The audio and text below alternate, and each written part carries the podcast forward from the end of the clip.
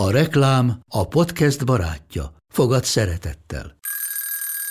Indítsd jól a napod egy csészen Nescaféval. Élvezd minden reggel a gondosan pörkölt kávészemek telt ízvilágát, az Európában 100%-ban felelős forrásból származó kávéból készült Nescafé klasszikkal. Tudj meg többet fenntarthatósági törekvéseinkről a nescafé.hu oldalon. Nescafé. Új lehetőség minden csészében. Ez reklám volt, jó volt.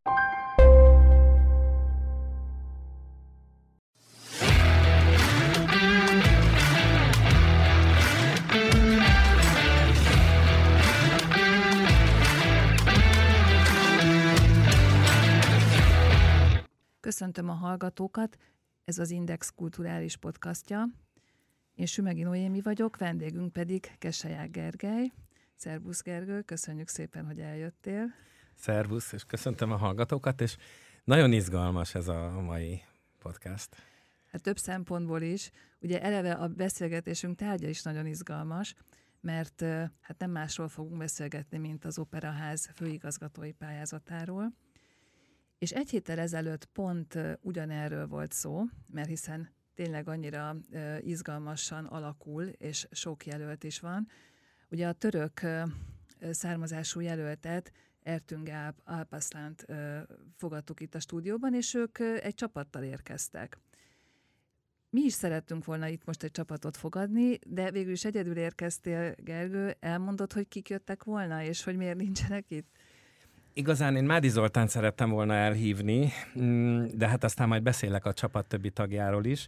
Azért őt, mert nekem ő a főigazgató helyettes jelöltem, és gazdasági igazgató jelöltem egy személyben, aki hát ebben, ebben a helyzetben, ebben a mai valóságban nagyon fontos szerintem nekünk.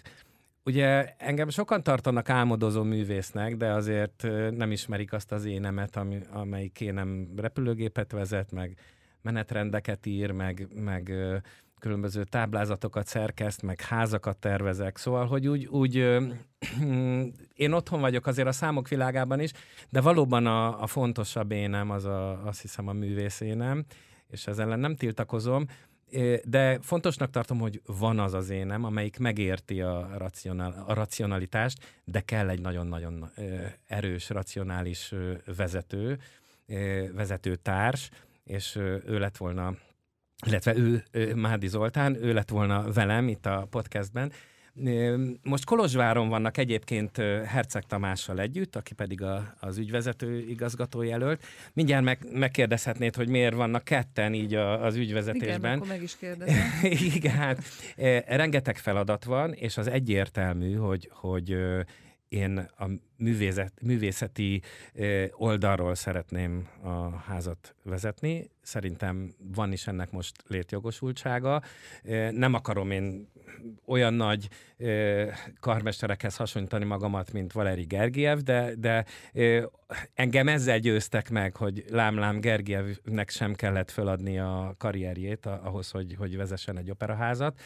Azért nálunk más a helyzet, és biztos, hogy, hogy nekem valamennyit vissza kell vennem, de, de minden esetre egy ilyen nagyon, nagyon erős, racionális csapattal bele tudok vágni. Itt el is mondom, hogy ugye valahol megjelent talán, hogy Herceg Tamás rendező. Ez való igaz, hogy ő neki sok diplomája közül van rendező diplomája is, de ő ebben a csapatban menedzserként van jelen, és egyébként hát a, a pályázati kiírásban ugye feltétel is volt, hogy hogy a organogramon jelöljük a, a szervezeti és működési elképzeléseinket, hogy, hogy mely, mely vezetők alá milyen osztályok, tárak, színházilag úgy mondjuk, hogy tárak tartoznak, ugye, és e, ebben, a, ebben az organogramban és az ahhoz tartozó leírásban nagyon pontosan föl van osztva, hogy melyiküknek mi lenne a feladata, és bizony bőven van feladata mind a két, mind a két racionális vezetőnek.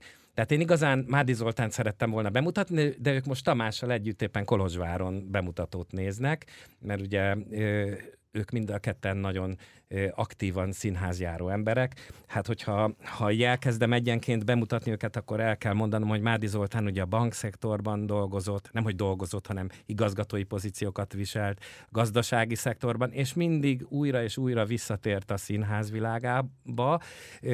25 évnyi igazgatást számoltam össze az ő életrajzában, színházigazgatást. Tehát volt színházigazgató, volt gazdaságigazgató, volt ügyvezetőigazgató, volt ügyvezető és gazdaságigazgató, és ami nagyon fontos, az, az, hogy nagyon sok helyre hívták színházakhoz, ahol csődközeli állapot, vagy valami gazdasági nehézség alakult ki, akkor őt ö, csődbiztosnak, vagy, vagy, vagy helyes pályára állító biztosnak hívták és azt gondolom, hogy erre nagyon nagy szükség van. Remélem, hogy nincs csőd az operaházban. Ott csőd talán nincs, de, de ugye a kiírásban is szerepel, hogy egy válságmenedzsmentre van szükség. Tehát ez a pályázati kiírásban benne van. Tehát gondolom, hogy azért is fontos, hogy erős legyen ez a gazdasági lába ennek a csapatnak. Hát így van, annál is inkább hát ö, szeretnénk szemet hunyni fölötte, vagy nem beszélni róla, de háború van. Tehát, hogy bármikor, bármikor bármi lehet, úgyhogy reméljük, hogy nincs magában az operaházban csőd, ö, ö, meg, meg, meg talán reméljük, hogy válság sincs, de bármelyik pillanatban lehet az országban is, az operaházban is, és akkor is, ö, akkor is ö, talpon kell tudni maradni, akkor is felelős döntéseket kell tudni hozni, és én ma ö, nem tudok erre alkalmasabb embert, mint Mádi Zoltán.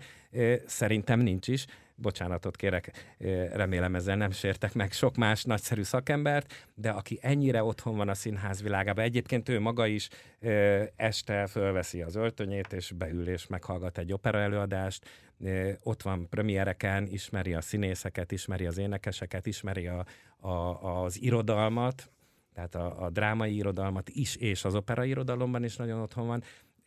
Nekem ez is nagyon, nagyon szimpatikus, hogy ő nem, nem csak a számokat látja, hanem a számok mögött a, a, azt is, hogy miért, miért csináljuk azt, amit csinálunk. Úgyhogy nagyon-nagyon számítok őre. Herceg Tamás, akiről beszéltünk, hogy szinte, ő, ő mögötte is 25 évnyi színházigazgatói karrier áll, hogy így mondjam. Ugye a Szegedi Szabadtérnek volt ő sokáig első számú vezetője, a az állami operaházban is dolgozott, neki sokáig fő területe a marketing volt, most az oktatásban is dolgozik, a Színház és Filmművészeti Egyetemen docens és intézetvezető, úgyhogy egy ilyen nagyon-nagyon erős ügyvezetési oldalt képzelek el, és így, így vagyok biztos ebben a csapatban. És akkor mondd el még a művészi oldalt is, hogy kik, kik a csapat tagjai. Így van. Harangozó Gyula a balettigazgató jelöltem. A balett állam az államban az operaházon belül is a Nemzeti Balett egy nagy autonómiát, mindig is hagyományosan nagy autonómiát mm, élvezett. Én 17 éve vezénylek balettet, de mai napig nem mondanám, hogy értek hozzá. Milyen alapon mondom én azt, hogy XY jobb, mint Z? Viszont ugye van egy konfliktus helyzet, amit főigazgatóként én biztos, hogy azt mondanám, hogy ez nem lehet. Tehát ezt, ezt biztos, hogy fel kell számolni. Én ezért kerestem meg Harangozó Gyulát, mert azt gondolom, hogy ő egy olyan megkérdőjelezhetetlen nemzetközi szaktekintély, és, és itthon is. Én nem, nem hallottam még, hogy valaki azt mondta volna, hogy na hát, na hát Gyula nem. Tehát, hogy én azt gondolom, hogy ő az első számú arra alkalmas ember, aki ezt a konfliktus helyzetet rendezni tudja. Ez a konfliktus helyzet ugye a Magyar Táncművészeti Egyetemmel alakult ki a párhuzamos balettos képzés miatt. Ö, hogyan gondoljátok ezt megoldani?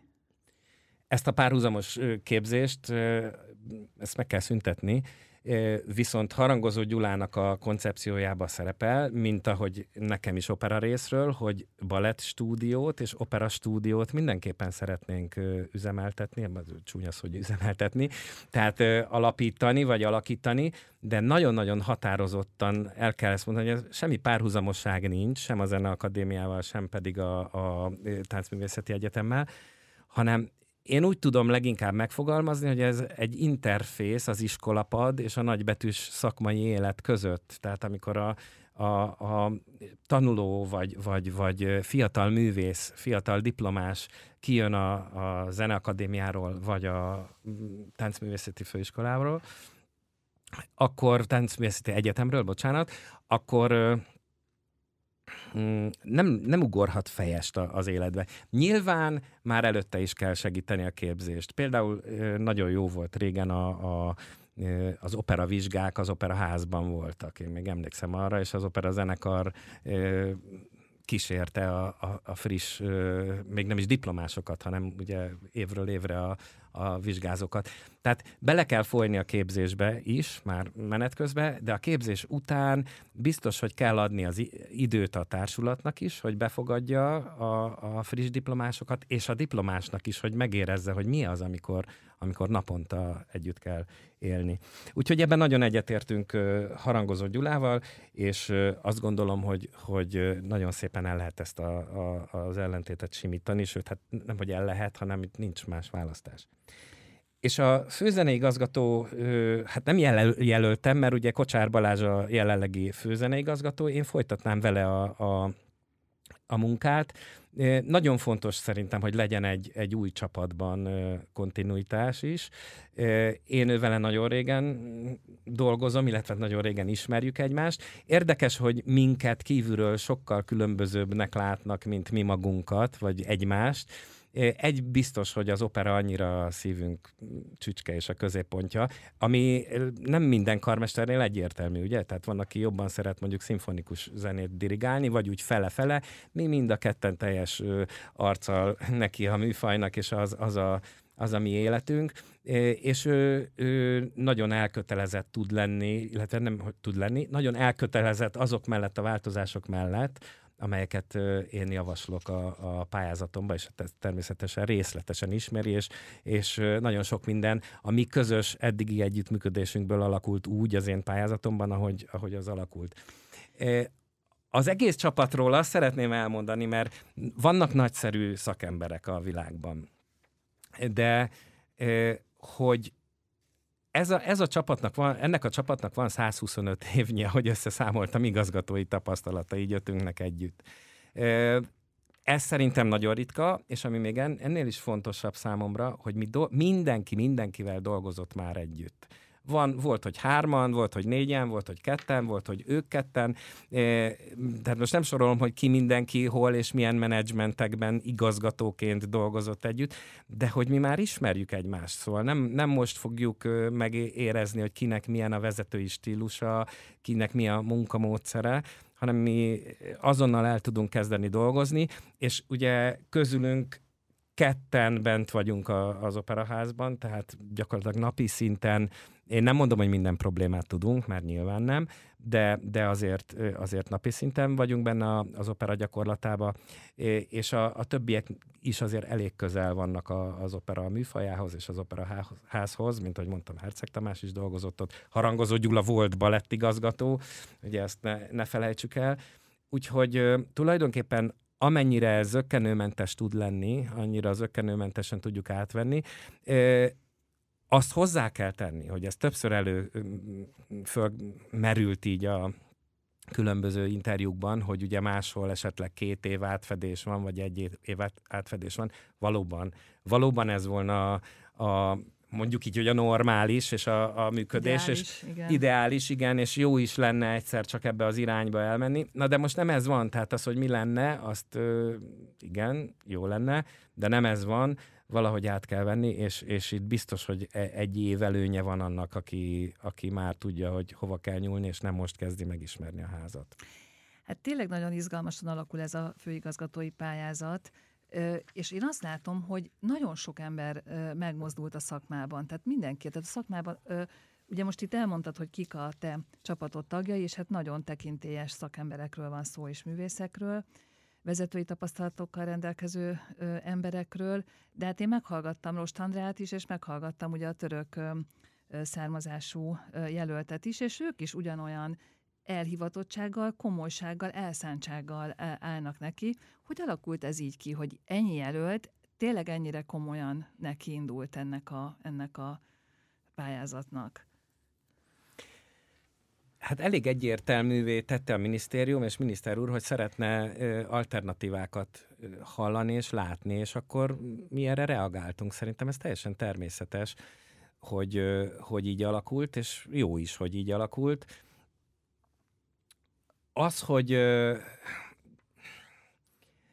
hogy sokan reagáltunk, szerintem az is jó. Hát van, van verseny. Ezt, ezt akartuk régen, hogy, hogy legyen verseny. Én úgy gondolom egyébként, hogy én részemről nagyon fontos, hogy ne menjen ez át egy boszorkányüldözésbe. Tehát mondjuk azt ki, hogy Okovács Szilveszternek hatalmas érdemei vannak. Én azt is megkockáztatom, hogy zenetörténelmi érdemei vannak. El, megszületett az ő keze alatt az a rendszerváltás az operaházban, ami, ami jó sokat késett. Itt a, a késést a, mondjuk a zenei élet többi, többi szerep, tehát a szimfonikus zenekarokhoz és a színház, legtöbb színházhoz képest. Ugye ennek többen nekifutottak, rettetes nehéz volt a, az új ö, tehát a szocializmus után az új működésre átállni, ez, ez bele, beletellett húsz évbe. És ez, ez Szilveszternek sikerült lebomlottak a, a, az igazi művészi és szakmai munka elől olyan gátak, amik én kimerem mondani, hogy fönnálltak. Nem mindenki biztos, hogy egyetért ezzel, de szerintem így van. És akkor vártuk, vártuk, vártuk, hogy elkezdődjön, tehát lebom, lebontottunk valamit, de nem kezdődött el egy olyan szakmai építkezés, ami pedig lehetett volna. Szilveszternek van egy óriási érdeme, és aztán az is, hogy, a, hogy újra nyitottuk a, az Erkel színházat, nagyon nagy érdem, és persze az is jó, hogy fölépült az Eiffel stúdió, ami csodálatos, én máshogy építettem volna, de ez mindegy, jó, hogy van, szenzációs, hogy van. Egyre inkább azt érezte a szakma, hogy lenne, meg lenne minden feltétel tejjelmézzel folyó Kánaán, most sajnos ugye jött a Covid, meg a, meg a háború, és, és talán ez a, ez a Kánaán, nem talán, hanem az a Kánaán most úgy, úgy szétfoszlani látszik, de azért hát ha, hát ha hamar vége lesz, és, és fölébredünk, hogy az egész csak egy rémálom volt. És az a munka, amiért az egészet érdemes volt csinálni, az arra meg úgy hiába vártunk. Tehát az, az úgynevezett szakma eh, szerintem most azért buzdul föl, mert, mert örül, hogy megvannak a keretek, és szeretné megtölteni tartalommal. Hát akkor nézzük ezeket a tartalmakat. Én ugye meghallgattam a, a, a többi jelöltnek az elképzeléseit is, és itt nagyon határozottan kikristályosodtak bizonyos csomópontok, ami minden ö, pályázónak az elképzelései között szerepelt. Az egyik az, amit mindenki elmondott, hogy túl sok a premier, ki vannak zsigerelve az énekesek, nincs idő kifutni egy-egy e, előadásnak magát. Erről te mit gondolsz? Hát ugye nekem is ez a, a mennyiség helyett minőség az egyik alappillérem, de akkor nézzünk ennek egy picit mögé szakmailag, hogy ez konkrétan mit jelent. Nem azt jelenti, hogy én kevesebbet szeretnék játszani, mert valóban az senkinek nem jó, a közönségnek se jó, nekünk az a küldetésünk, hogy minél több emberhez vigyük el a kultúrát, tehát ez nem, nem egy jó megoldás, hogy akkor kevesebb legyen az előadás. Az énekeseknek se jó, mert még kevésbé tudnak pályát építeni, nincs föllépési lehetőségük. Tehát nem csak mindig énekeseket mondunk, de hát ugyanúgy vonatkozik a karmesterekre, a rendezőkre, a súgókra, egyáltalán az opera szakma szereplőire. Tehát se közönségnek, se az opera szakmának nem jó, ha kevesebb az előadás. Akkor mit lehet csinálni? A minőség és a mennyiség bizonyos mértékig összeegyeztethető, ha a tervezés a szakmai alapokon nyugszik. Mit értek ez alatt? Nem úgy álmodom meg az évadot elsősorban, hogy, hogy a színlap végén hogy fog jól mutatni, és akkor ahhoz, ahhoz keresek énekest, próba folyamatot, stb. stb., hanem megnézem, hogy mit szeretnék játszani, mennyit kikkel, és ahhoz osztom be, hogy szombaton legyen a traviáta, vagy kedden a diótörő. Nyilván van marketing szempont is, és nyilván van eladhatósági szempont is.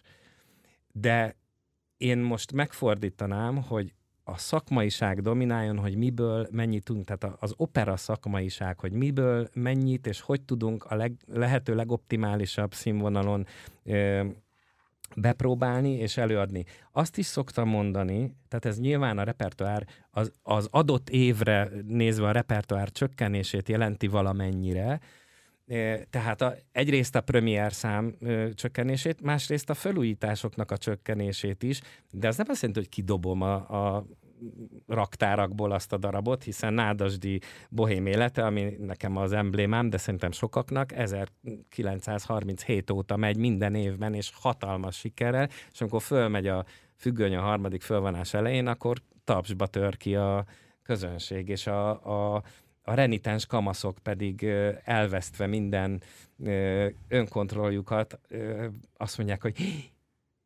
annyira drágák, hogy nem igaz. Szóval, hogy, hogy, hogy ez a színházi csoda, ezt kell visszahozni, és persze, hogy nem dobjuk ki, nem hogy nádasdít, hanem a, a nagy repertoárt sem, de nem lehet szerintem annyi mindent felújítani, kevesebbe, én kevesebb címet kínálnék. Persze tudom, ennek is van egy limitje, mert egyszer csak jön majd az értékesítés vezető, és azt mondja, hogy jó, szeretik az emberek az aidát, 12-szer megnézik, de 16-szor nem.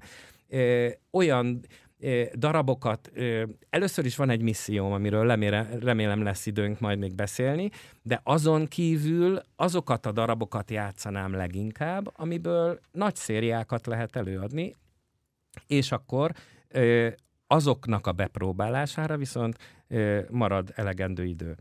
És még egy fontos szakmai dolog, am, amikor itt mennyiségről, meg minőségről beszélünk. Ugye a, a, az operaházak alapvetően a világban két szisztéma szerint működnek, az egyik az Ensuite játékmód, a másik pedig a repertoár játékmód. Mit jelent? Az Ensuite az, hogy összejön egy társulat, mint egy filmforgatásra, másfél hónapig dolgoznak, csinálnak, létrehoznak egy produkciót, abból eljátszanak 2, 5, 10, 20, 50 előadást, majd tartanak egy búcsúpartit, mindenki sír, egymásnak borulnak, majd másnap elutaznak a világ e, különböző pontjaira, szétszélednek, jön az új csapat, megint másfél hónapra, e, és na most így vannak színházak, vannak területei a világnak, ahol általában így működnek a színházak, nyilván nagyon magas színvonalat lehet elérni, nagyon precíz, összeszokott produkciókat, négyet, ötöt egy évben, de lehet, hogy hármat. A világnak ezen a felén a repertoár operajátszás honosodott meg, mert a közönség szeret 60-70 cím közül válogatni, illetve itt már azért hozzá behúzom a féket, és azt mondjuk, hogy azt mondom, hogy mi azt gondoljuk, hogy a közönség szeret 60-70 cím közül választani. Szerintem, ha 30-40 közül választ, akkor is teljesen jól el van. Én azt szoktam mondani, hogy a száz oldalas étlapot nem szeretem, mert egyszerűen úgy érzem, hogy most miért, miért kell nekem olvasni 20 oldalt, vagy százat, ha már ezt mondtam. Jöjjön ki a pincér, nézzen rám, és azt, azt mondja, hogy halat szeretne enni, vagy húst szeretne enni. És akkor ő látja, hogy nekem mi a jó, abból, amit ő tud nekem nyújtani. Tehát én azt gondolom, hogy ha, ha a, a kínálatot ö, úgy csökkentjük, hogy abból viszont mindegyik nagyon-nagyon jó, akkor az senkinek nem fog fájni, és nem lesz kevesebb a nézőszám, nem lesz kevesebb a munka a, a, az opera szakmának, és az a bizonyos minőség az Asfit játék felé tud közeledni. Miért olyan fontos ez nekünk? Azért, mert a CD, a, a filmfelvételek világában élünk, a végtelenségig kipucolt és, és perfekcióra vitt világot hallgatják otthon az emberek, és azt szeretnék megkapni élőben is. Ezt elég nehéz a repertoár rendszerbe. Tulajdonképpen azt tudom mondani, hogy egy kivétel van, aki, amelyik színház nagyon-nagyon-nagyon világszínvonalon játszik repertoár, ez a Bécsi Státszoper. Mi a hátulütője? Az, hogy ők apáról fiúra szállva játszanak mondjuk 100 darabot 150 éve, nagyon ritkán vesznek hozzá újat, vagy egyet-egyet, arra nagyon sokat próbálnak egyébként. És ugye sok nagy karmesternek volt abból konfliktusa, hogy azért van az a vicc, hogy, hogy hogy ö, ugye vendégkarmester érkezik a városba, és megkérdezik, hogy mit dirigál, és akkor azt mondja a zenész, hogy hát azt nem tudom, hogy ő mit dirigál, de mi a Beethoven negyediket játszunk. Szóval egy kicsit azért Bécsben az van, hogy, hogy azt ők úgy játszák a traviátát, ahogy játszák, elképesztő magas színvonalon, de 150 éve többé-kevésbé ugyanúgy. Ez nem biztos, hogy ezt mi szeretjük. És nem biztos, hogy ez mindenhol jó. Természetesen Isten ments, hogy Bécset kritizáljam, csak nem tudom, hogy ez járható út lenne nálunk. Uh-huh. Ez a, ez a kérdés átvezet a következő ilyen csomóponthoz, és talán tulajdonképpen a következő kettőhöz, és, és, össze is vonom ezt a kettőt. Ugye említetted, hogy uh, hogyan lehet együtt dolgozni, és a, az operában egy ilyen régi, hát sérelem volt, vagy egy ilyen régi fájdalom, hogy a társulati forma felbomlott, és, és egy ilyen kicsit kiszolgáltatott helyzetben voltak a művészek. Ezt is több jelölt mondta, hogy ezt szeretné visszaállítani a társulatot. Kíváncsi vagyok, hogy te mit gondolsz erről, illetve, hogyha már a Bécsi Stácopet említetted, ugye a pályázati kiírásban is szerepel, hogy a nemzetközi szintéren jobban jelen kéne lenni ugye a Magyar Állami Operaháznak, amit a legnehezebb, talán a legkevésbé megfogható, hogy ezt, ezt hogyan lehet elérni, de talán akkor ez, ez, ezek mind összefüggenek egymással, hogy milyen ö, szisztémában játszunk, vagy játszotok, és akkor ezt hogyan lehet ö, a színvonalat is ö, emelni ezzel, ennek segítségével. Igen, két jó nagy téma. Nekem a kedvencem a nemzetköziség, és nekem egyáltalán nem megfoghatatlan, sőt, teljesen konkrét. De lehet, hogy én fordítva ülök a lovon, de ezt majd eldöntik. De ezt a... érdekelne, hogy ez, ez tényleg hogy lehet elérni. Mert ugye, amikor mi megírtuk azt, hogy az operával szemben egy kifogás, hogy, hogy a nemzetközi szintéren nincsen olyan magas szinten jelen, mint ahogy ezt mondjuk a fenntartó a minisztérium elvárná, akkor kaptunk ugye Okvály Szilveszter jelenlegi főigazgatótól egy nagyon hosszú listát, hogy hol, milyen helyeken vendégszerepelt az opera, és milyen említések voltak a nemzetközi sajtóban.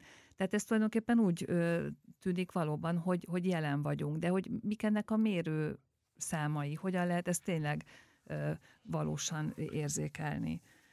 Megpróbálok először a társulatiságra válaszolni, és utána a kedvenc témakörömre, a nemzetköziségre. Igen, a, a társulatiság nálam nem érzelmi kérdés. Az is persze, de, de főigazgatóként biztos, hogy nem érzelemből kell dönteni és cselekedni. A társulatiság a szakmaiság. Tehát Előbb beszéltünk az Unsweet meg a repertoár játékról. Az Unsweet társulat az az a társulat, aki másfél hónapra összejön, összebutoroznak, oda költöznek, ott vannak reggeltől, együtt ebédelnek, együtt vagy, stb. Na most, hogyha ha társulatban vagy repertoárban játszunk sok darabot, fölújítjuk néhány próbával, akkor muszáj, hogy legyen egy olyan egy nyelvet beszélő, egy előadói nyelvet beszélő társulat, aki, aki megspór, nem megspórolja, hanem, hanem akinek nincs szüksége másfél hónapot egy produkcióra összeszokni, mert hogy nincs másfél hónap összeszokni egy produkcióra. Nagyon sokszor ugye a mai világban az a vád ér minket, hogy, hogy nem például két együtt éneklő énekesnek az énekesi stílusa nincs összecsiszolódva. Valaki nagyon régi módi énekeseket hallgat, és mm, nagy glisszandókkal énekel, a másik meg mondjuk egy mai ízlésnek jobban megfelelő ízlésmóddal énekel, mondjuk ugyanolyan jól. Ez nincs közös nevezőre hozva, mert nincs társulat például. Szóval a, a társulat az nem csak azért kell, hogy az énekeseknek jó legyen, és mi jó fejek legyünk, hogy, hogy nekik jó legyen, hanem a társulatiság azt is jelenti, hogy én, mint színház számíthatok ő rá. Nem csak ő számíthat én rám, hanem én is számíthatok ő rá. Mi történik ma? Kiosztunk egy, egy előadásra, egy, vagy egy, egy, egy produkcióra, megálmodunk egy szereposztást. Azt a titkárság kiküldi, kvázi fölajánlja a szabadúszó énekeseknek, majd az énekes azt mondja, hogy ez tetszik, ehelyett van jobb dolgom Zürichbe, az, az, és akkor valamit elvállal belőle, valamit nem. Na, de én ő hozzá kerestem partnert, és amikor, amikor ő nem vállalja el, akkor tulajdonképpen le kéne váltanom a partnert is ahhoz, hogy szakmai legyek, és az tényleg egy passzoló páros legyen. De nyilván nem váltom le, mert, mert közben meg neki is kiígértem, vagy kiajánlottam. Tehát, hogy, hogy a, a szakmai összecsiszolódáson túl ez a, ez a fajta működés is nagyon-nagyon fontos. Na most a társulatiságban természetesen mindig vannak sztárok, akik nem társulati tagok, hanem akik jönnek, mennek, járják a világot, és előre szerződünk velük, kicsit igazodunk is hozzájuk, stb. stb. Van a stúdió szerintem, ami nagyon-nagyon fontos, nagyjából három év, nagyjából évfolyamonként öt ember, plusz még két év ilyen biztonsági zóna, tehát mondjuk az 20 ember körül gondolok, és a kettő között, tehát a sztárok, az utazó, szabadúszó sztárok, a ö, stúdiósok között van az a társulati mag, aki szerintem 40-50 fő, most nagyon hasraütésszerűen mondom, de nem is kell nagyon pontosan megmondani, majd mindjárt megmondom miért, akik elénekelnek főszerepet is, középszerepet is, ha kell, beugranak, ha a nagy sztár lemondja, nem vagyunk kiszolgáltatva, nagyon jó színvonalon tud menni az előadás, és van egy olyan társud, társulati szellemiség, ami meg egyébként hozzáad, mert a szinergia az az, hogy ugye a, a, a, az együttes erőnk az több, mint egyenként az erőink összessége.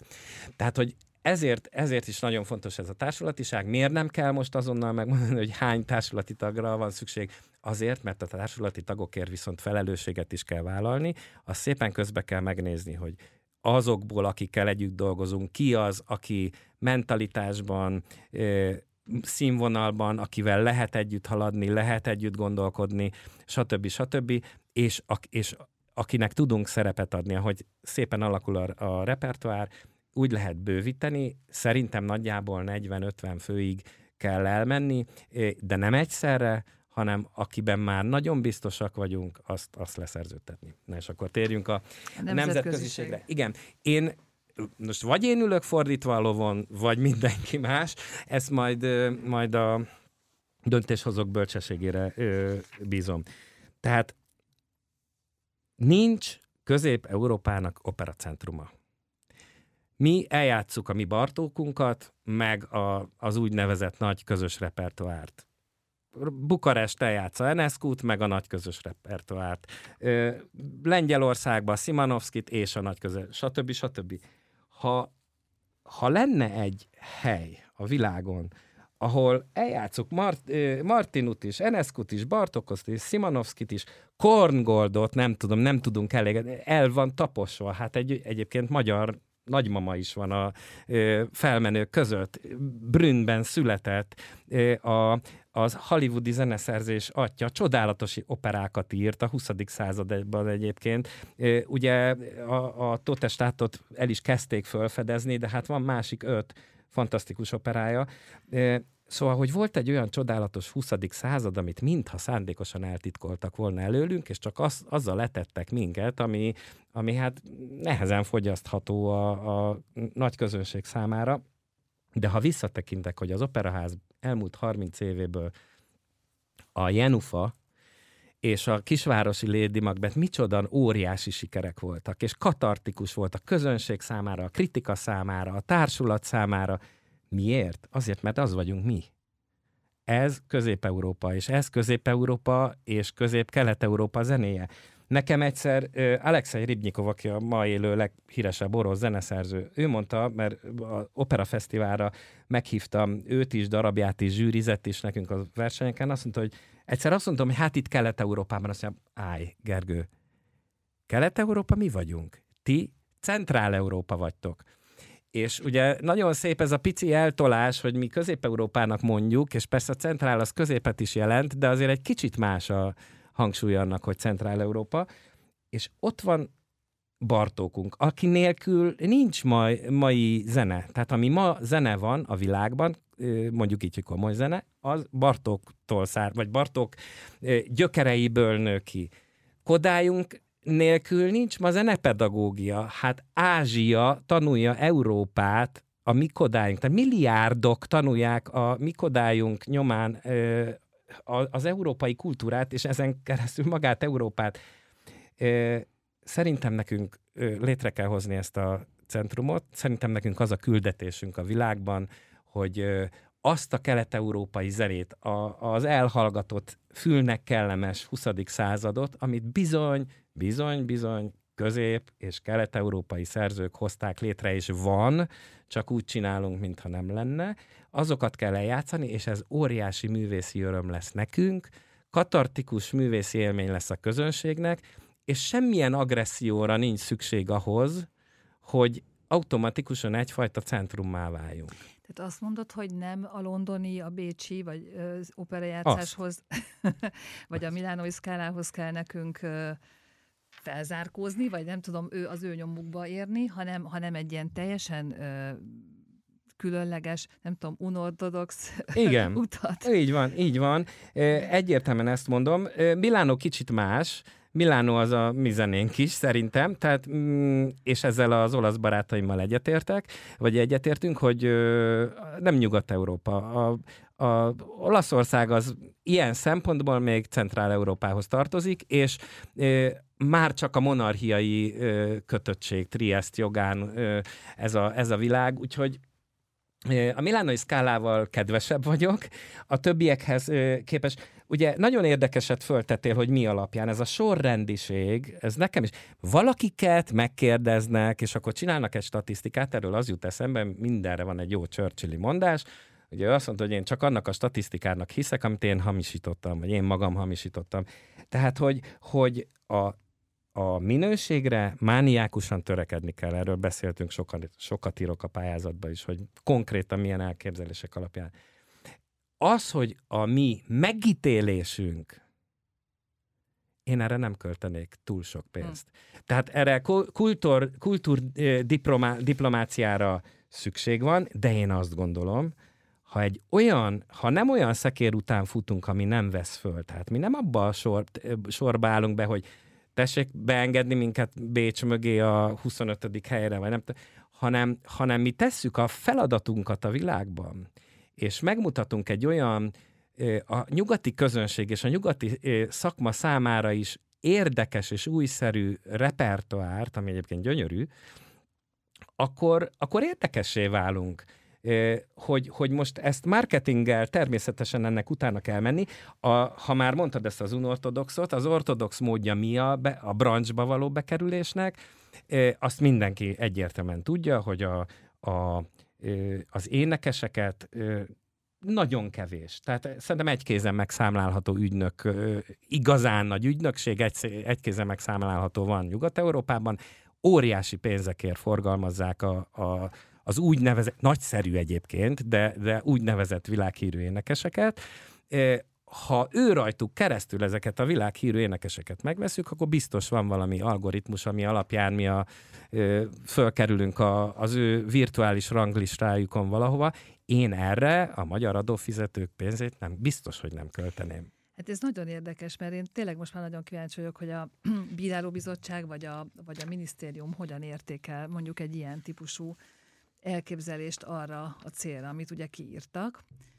Tehát ez izgalmas lesz mindenképpen. És akkor még egy pár szót ö, ö, beszélj kérlek a, a, a konkrétumokról, tehát hogyha bemegy a közönség, mit fog látni. Ugye itt az elő, a korábbi jelöltektől én hallottam olyat, hogy kortárs operát kell írni, gyerekoperát kell írni, ö, az évadokat az évfordulókhoz kell mondjuk esetleg igazítani, Puccini, Verdi, évadok hangzottak el. Egy barokkfesztivál is szóba került. Neked milyen elképzeléseid vannak így a műsort illetően? Kezdem a, a, az új operákkal. Ugye 2011-ben én a Bartok ö, Opera Fesztivál, Bartok Plus Opera Fesztivál igazgatójaként egy kiáltványjal éltem a világ zene szerzőihez, és azt mondtam, hogy, hogy nem, nem helyes az, hogy nincs nagy tömegeket megszólítani képes mai opera. Ez egy drága műfaj, hogyha 20 vannak a nézőtéren, azt előbb-utóbb senki nem fogja finanszírozni. A műfaj viszont múzeummá szűkül, hogyha csak a 150 éves darabokat játszuk, úgyhogy kellenek igényes, de a közönség széles rétegeit megszólítani képes darabok. És ennek a kiáltványnak a szellemében én mellékeltem hozzá hét szakmai pontot, hogy, hogy a mai musicalek sikerét és a, a komoly zene iránt támasztott igényeket miként látom én ö, ö, vegyíthetőnek, és egyébként azt nagy példá, vagy elődöknek hoztam, hogy ez Mozartnak, Verdinek és Puccininak, Puccininak lám-lám sikerült különböző korokban, úgyhogy ez csak elhatározás és zseni kérdése, hogy sikerüljön ma is. Szóval négy operaíró versenyt írtunk ki az Operafesztiválon, 21 ebben a szellemben fogant művet mutattunk meg a közönségnek 9 év alatt, úgyhogy azt gondolom, hogy, hogy ezt mindenképpen szeretném folytatni, és a, van egy olyan be nem teljesült vágyam, hogy a negyedik operaíró verseny után találkoztam Nicoletta Mantovánival, aki Pavarottinak a, az özvegye, és a Luciano Pavarotti alapítványnak az elnöke, és ő hallgatta, hallgatta, hogy, hogy a, mi a missziója a fesztiválnak. Egyébként az Opera Fesztivál maga is annak idején, 2001-ben, amikor alapítottuk, akkor volt egy alcím, erről már keveset beszélünk, hogy kelet-európai operamustra, és nagyon is érdekelte a nyugati közönséget, hogy hogyan játszunk Verdit, Puccinit, Mozartot, ez volt az első három év Kelet-Európában. Szóval, illetve Közép-Európában és Kelet-Európában. Szóval elmondtam a, az Opera Fesztivál és az Opera verseny ideáját eh, Nicoletta Pavarottinak, és azt mondta, hogy Gergely, ez annyira egybevág azzal, amit, amit Luciano mindig mondott, amiért ő létrehozta a három tenor intézményét, hogy, hogy ő, mint alapítvány, mint a, mint a Pavarotti alapítvány elnöke, azt mondja, hogy ha legközelebb kírunk egy ilyen pályázatot, azt szeretné együtt csinálni velünk. Hát nem került rá sor, mert, mert az Opera Fesztivált közben elfújta a szél, de szerintem egy méltó helye lenne az operaházban ennek. Maradjunk még mindig Puccininél, illetve, illetve az olasz zenénél, mert mondom, hogy az nekem is nagyon fontos. Tehát e, beszéltem arról, hogy van ez a közép- és kelet-európa misszió. Beszéltem arról, hogy ezen fölül leginkább azt a repertoárt szeretném játszani, amiből sokat lehet játszani. Nem lehet minden. Persze jó lenne bemutatni még ö, exotikumokat, nem fér minden bele, és akkor jön az, hogy sokat markolunk és keveset fogunk, és nincs minőség.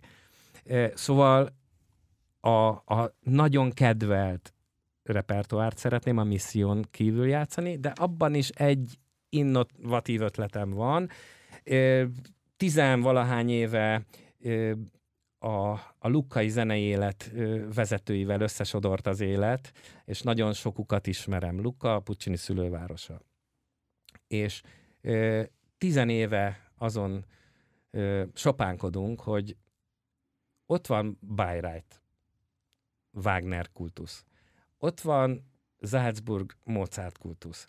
És ott van Lucca, ahol a Teatro al Giglio-ban a jobboldali proszcénium páholyban látható a Puccini tube, úgy hívják, egy ilyen 20 centi átmérőjű cső, amit azért szereltek oda a páholyba, mert Puccini szivarozott, és az énekesek panaszkodtak, hogy nem bírják a füstöt, és csináltak egy kéményt, hogy a páholyból egyből a, a, a szabadba fújhassa a szivarfüstöt. Tehát ott ült Puccini a, a darabjainak a bemutatóján, ott van az a páholy, ott van, ahova fújta a füstöt, és semmi nincs. Egy, egy rosszul alulfinanszírozott színház működik, egyébként ö, rendszerben, és na, nagyon jó előadásokat láttam ott, és hívtam is meg a, az Opera Fesztiválra, miért nincs Salzburg, Mozart Salzburg mintájára egy Luca Puccini.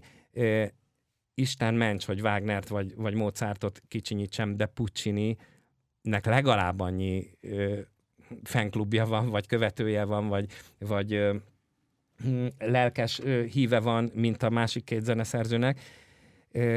Persze erre mindjárt hallom, hogy de ott van Torre del Lago. Igen, na most erre lukkaiak azt mondják, hogy jó, persze ott van Torre del Lago, de Puccini nem Torre del Lagoi volt, attól, hogy ott volt egy nyaralója és szeretett ott lenni, attól ő még lukkai volt, és hogy ők ehhez ragaszkodnak. Másrészt a Torre del Lagoi szabadtéri színpad, mint szabadtéri színpad soha nem lesz egy igazi szakmai központ, mert ahhoz akusztika kell, oda olyan előadások kellenek, na most Lukának nincsen, nincsen zenekara, énekkara. Egy olyat szeretnénk a lukai közélet képviselőivel élükön Mário Pardini polgármester úrral létrehozni, hogy első lépésben egy államközi meg, megegyezést, megállapodást, amire ők maguk azt mondják, hogy Georgia Meloni kormánya biztos, hogy nagyon szívesen működne együtt a, a mi kormányzatunkkal, és ennek a, az államközi megállapodásnak a keretében ők megszereznék a, a pénzt arra, hogy Lukában létrejöjjön egy ilyen Puccini világfesztivál, aminek mi lehetnénk a rezidens zenekara énekkara. Nádasdi mentén azokat a, a Puccinihez nagyon hű, na most ez egy új fejezet, nem kezdek bele, hogy, hogy a Puccini rendezés az egy teljesen más dolog, szerintem Puccini igazán rendező volt, és egy 3D-s filmet látott és írt alá zenét, zárójel bezárva. Szóval egy olyan koncepciói fesztivált létrehozni, amiben, amiben a nádasdi bohém életéhez hasonló produkciókat mi bemutatunk itthon, erre az évi négy opera premierből szívesen áldozunk, és ezután még 80 évig szívesen játszuk, és a közönség remélhetőleg tapsol, amikor fölmegy majd a függöny, és mint közre együttműködő partner ezeket a produkciókat egy, koprodukciós szerződés keretében el tudjuk ott is játszani Lukában, úgyhogy nyilván mi, magyar pénzt arra nem költünk, amit ott eljátszunk, de ezzel segítünk Lukának, és egy, egy, egy, egy fantasztikus eseménynek lehetünk a kezdeményezői. Hú, hát ez mind fantasztikus, amit elmondtál, és azt gondolom, hogy, hogy tényleg nagyon erős pályázatok vannak, tehát hogy komolyan gondolta mindenki, aki elindult, és belerakta a, a szakértelmet, a, a, a, a szenvedélyt és a, a társakat megtalálta hozzá, úgyhogy hát én nem tudok más kívánni neked itt így a beszélgetés végén, mint hogy sikerüljön ez a, ez a pályázat, és megvalósíthassátok azokat az elképzeléseket, amiket terveztetek, és köszönjük szépen, hogy eljöttél és elmondtad ezeket. Köszönöm a beszélgetést, és a, a sok biztató ö, tekintetet, mert, mert ilyenkor nagyon fontos ez is.